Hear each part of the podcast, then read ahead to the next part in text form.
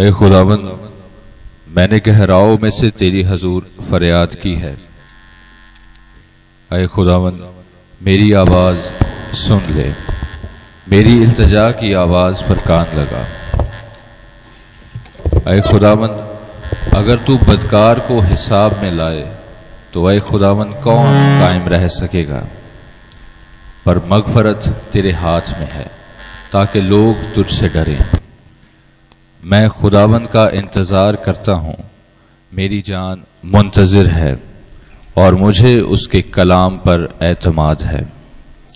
सुबह का इंतज़ार करने वाले से ज़्यादा।